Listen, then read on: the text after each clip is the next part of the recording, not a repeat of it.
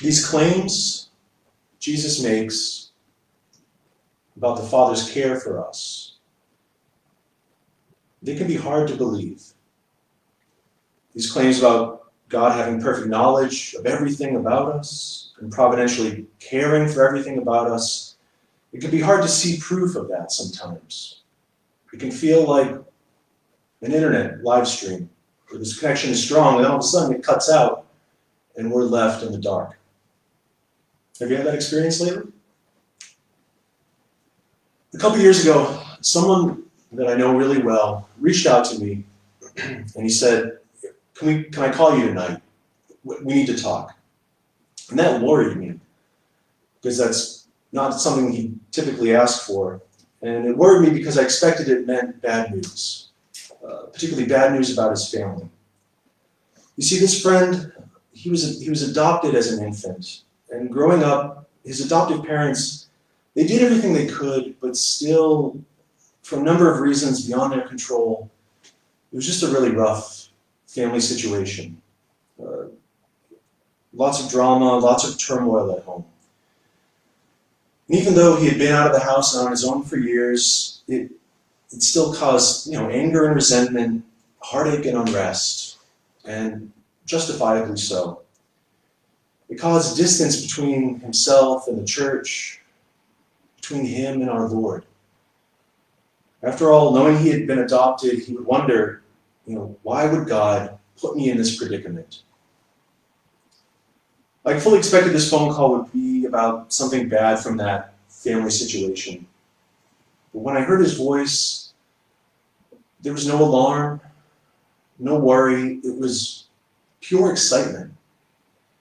He had heard a story of someone finding their birth family through Ancestry.com. So he went home that night and figured, what the heck? He went online, he signed up for an account, he completed the DNA test, and waited. The results that came in were incredibly revealing, he told me. To his surprise, he came to discover information about his ethnicity, about his ancestry, even his health history they could identify from this. And imagine you know, that experience when you go to the doctor and you get questions like, you know, is there any history of heart problems in your family? And you just, you can't say, you don't know. Now he had some definitive idea, some definitive sense of his identity. And it came through loud and clear just by the tone of his voice. It sounded different, like it had never felt or listened, like it had never been before. It was self-confident and self-assured. It had a, a lightness to it.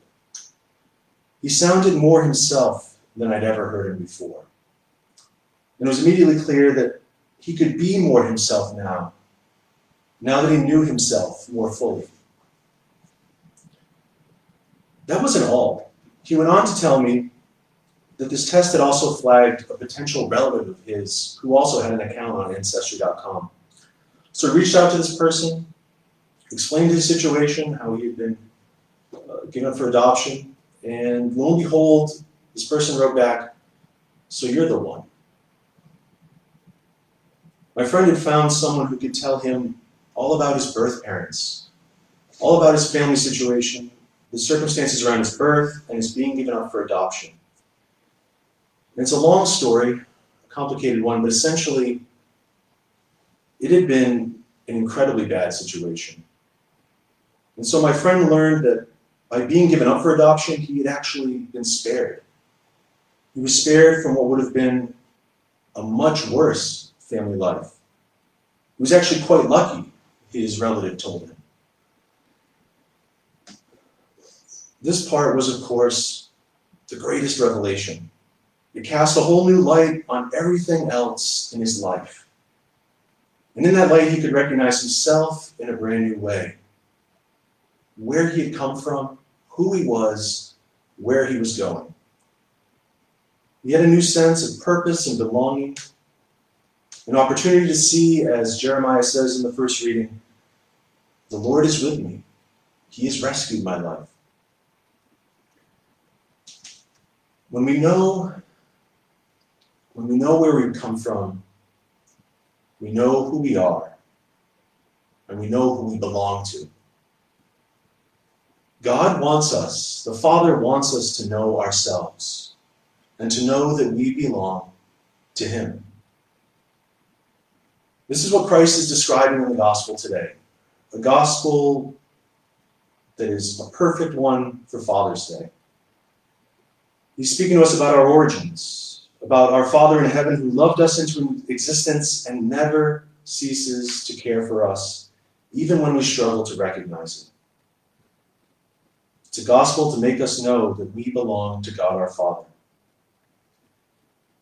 What does it mean? What does it mean to belong?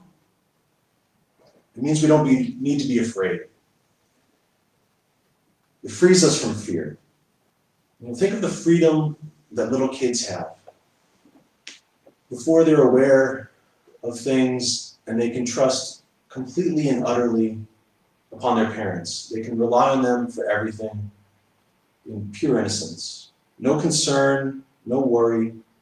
Parents provide and guide in all things.